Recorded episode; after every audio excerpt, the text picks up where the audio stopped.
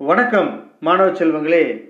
இன்றைய தினம் நான் குருடன் என்ற தலைப்பினில் ஒரு கதை ஒன்றினை பார்ப்போம்.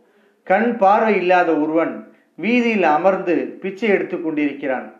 அவன் அருகே நான் குருடன் எனக்கு உதவுங்கள் என்ற வாசகம் எழுதப்பட்ட பலகை ஒன்றும் காசு போடுவதற்கான பாத்திரம் ஒன்றும் இருக்கிறது.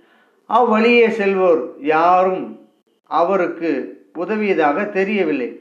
பாத்திரத்தில் சில்லறைகளும் சில்லறைகள் விழுந்தபாடும் இல்லை. அந்த வழியை கடந்த ஒரு ஆள் அவனுக்கு உதவினான். பாக்கெட்டில் இருந்து சில்லறையை எடுத்து பாத்திரத்தில் போட்டான். பின்பு அவன் அந்த குருடனின் அருகில் இருந்த பலகையை எடுத்து பார்த்தான்.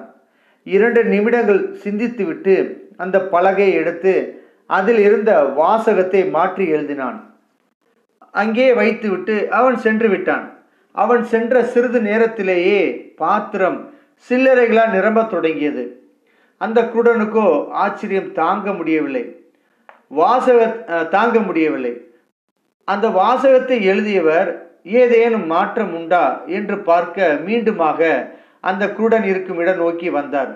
அவர் எதிர்பார்த்தது போலவே பாத்திரம் சில்லறைகளால் நிரம்பி இருந்தது அவனின் கால் தடத்தை வைத்து அவன் வரும் ஓசையை கண்டு அந்த குருடன் நீங்கள் தானே முன்பு இந்த பலகையை எடுத்து மாற்றினீர்கள்?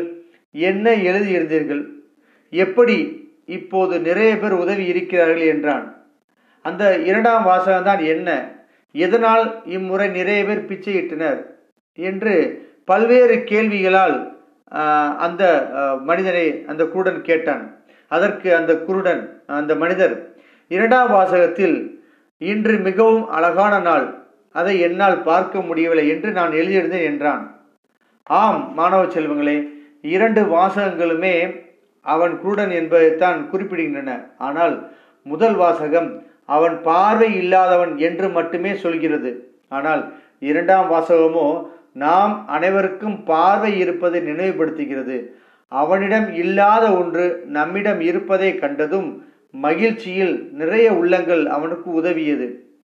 அதுபோலத்தான் உங்களுக்கு இறைவனால் எது கொடுக்கப்பட்டிருக்கிறதோ அதற்கு முதல் நன்றி சொல்லுங்கள்.